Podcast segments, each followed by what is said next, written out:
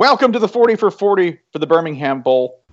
This is the podcast that will be as long as it needs to be to discuss the Birmingham Bowl featuring South Carolina, South Carolina, and USF. USF, arguably the better team coming into this game. Fantastic offense, averaging over 40 points a game. Some stellar playmakers in the offensive backfield. And they'll be facing South Carolina, who plays in the SEC East, aka the plague dogs of the SEC, the lesser circuit, the Alabamian basement, if you will, of the Southeastern Conference. Uh, joining me as always, we, we got Ryan, Holly, and Jason. Y'all say hi. Welcome. Hey. Wait, I got distracted because I just saw that Randy Edsall is a very strong candidate for the UConn job. Emphasis Wait. on strong. Have you seen those quads? Listen, once you once you wake up from your dream job, you go back to the reality job. All right. UConn is the Monday of programs. why, do, why, do, why do I see him going up to the podium, unlocking like a secret compartment in there, and pulling out a Lunchable? These things are good forever. He's like Urban Meyer without any of the attendant success. Oh. So, uh, on that disturbing note, let's talk about Let's South talk. Carolina. I, I'm sorry, I, I, I hopped from South Florida to Central Florida to storied rival of Connecticut. Please, as said, no one ever let us return to Tampa. Yeah, man. I, I just want to say a, a bunch of good things about USF. I know that Willie Taggart took the Oregon job because remember, Oregon, uh, Tampa is basically the South Florida program. They're basically Oregon's test kitchen, right? Because Oregon has taken not only current coach Willie Taggart, they took father of the program, the Abraham, the Abraham of what road is that on, Ryan in Tampa? Is it off Dale Mabry? Yeah, the, the Abraham of Dale Mabry, Jim Leavitt. They, they have both of USF's coaches. Skip Holtz never happened. No, you got to go get Skip Holtz. You kidding me? That would be great if they went and took Skip Holtz out of Louisiana Tech to just make him an assistant, like special teams. y- You, you complete the Triforce. That's how it works. Why do I smell cheap suntan lotion? yeah, this is a really fun team if you haven't seen them. Uh, the, the backfield of Quinton Flowers and Marlon Mack said this before, but man, they are like an NCAA video game uh, gift. I'm really sort of, I know they're updated rosters, you pirate people, but if they had made the game legit uh, and, and legally, this would have been the most fun team to play. Uh, they run the hell over people. Their defense is good. They're just a delight to watch. They were really, really fun. Is Charlie Strong going to this game? Huh. That's a good question. I hope he is because then Will Muscamp, M- Will Muschamp can look him in the eye and Did say, "Did you call? Did you give him the Bob Davie Will Muscamp? "Will Muscamp, Will Muscamp." Well, must well muscump.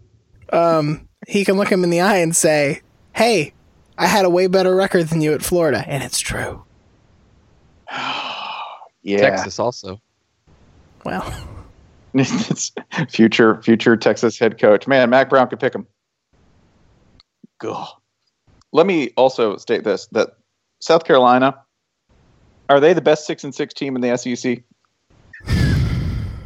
Um, Well, uh, Vandy has fallen from that perch, from that so Van- lofty Vandy's cleared out. South Carolina and South Carolina had already beat Vandy, so this is the saddest question you've ever asked. By the way, Oh yeah, that's.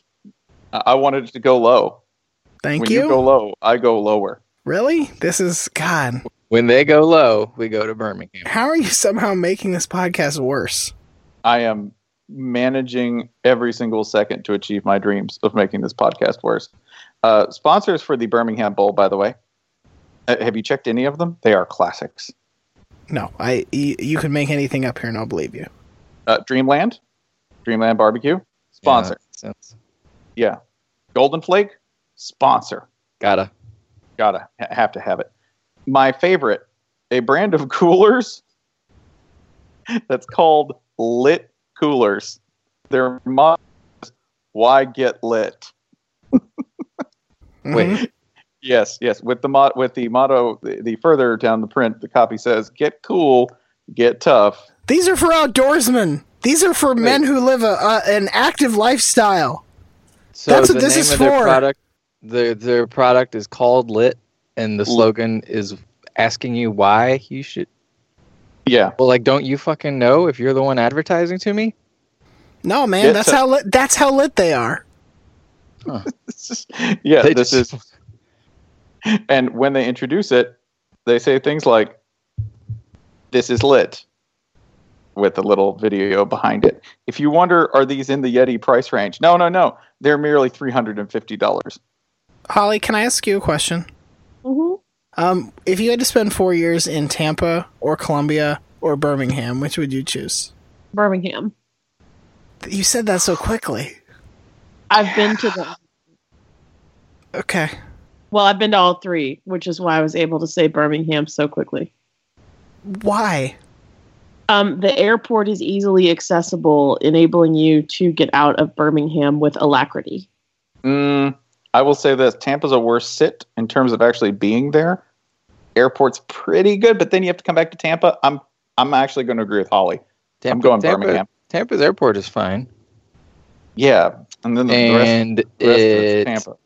it's it's near the good side of the ocean.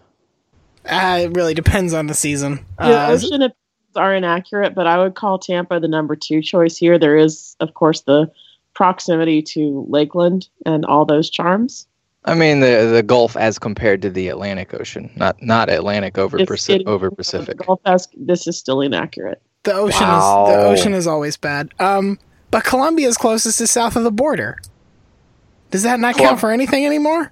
Oh, if we're bringing Stuckey's proximity into this, I lived in South Carolina in Columbia as a very very young person. I think I was three. Did here's you? what I here's what I remember. No And- one knew this. what? Yeah, I did. Yeah, okay. I lived in two places. I actually lived in Myrtle Beach for a while, which was awesome.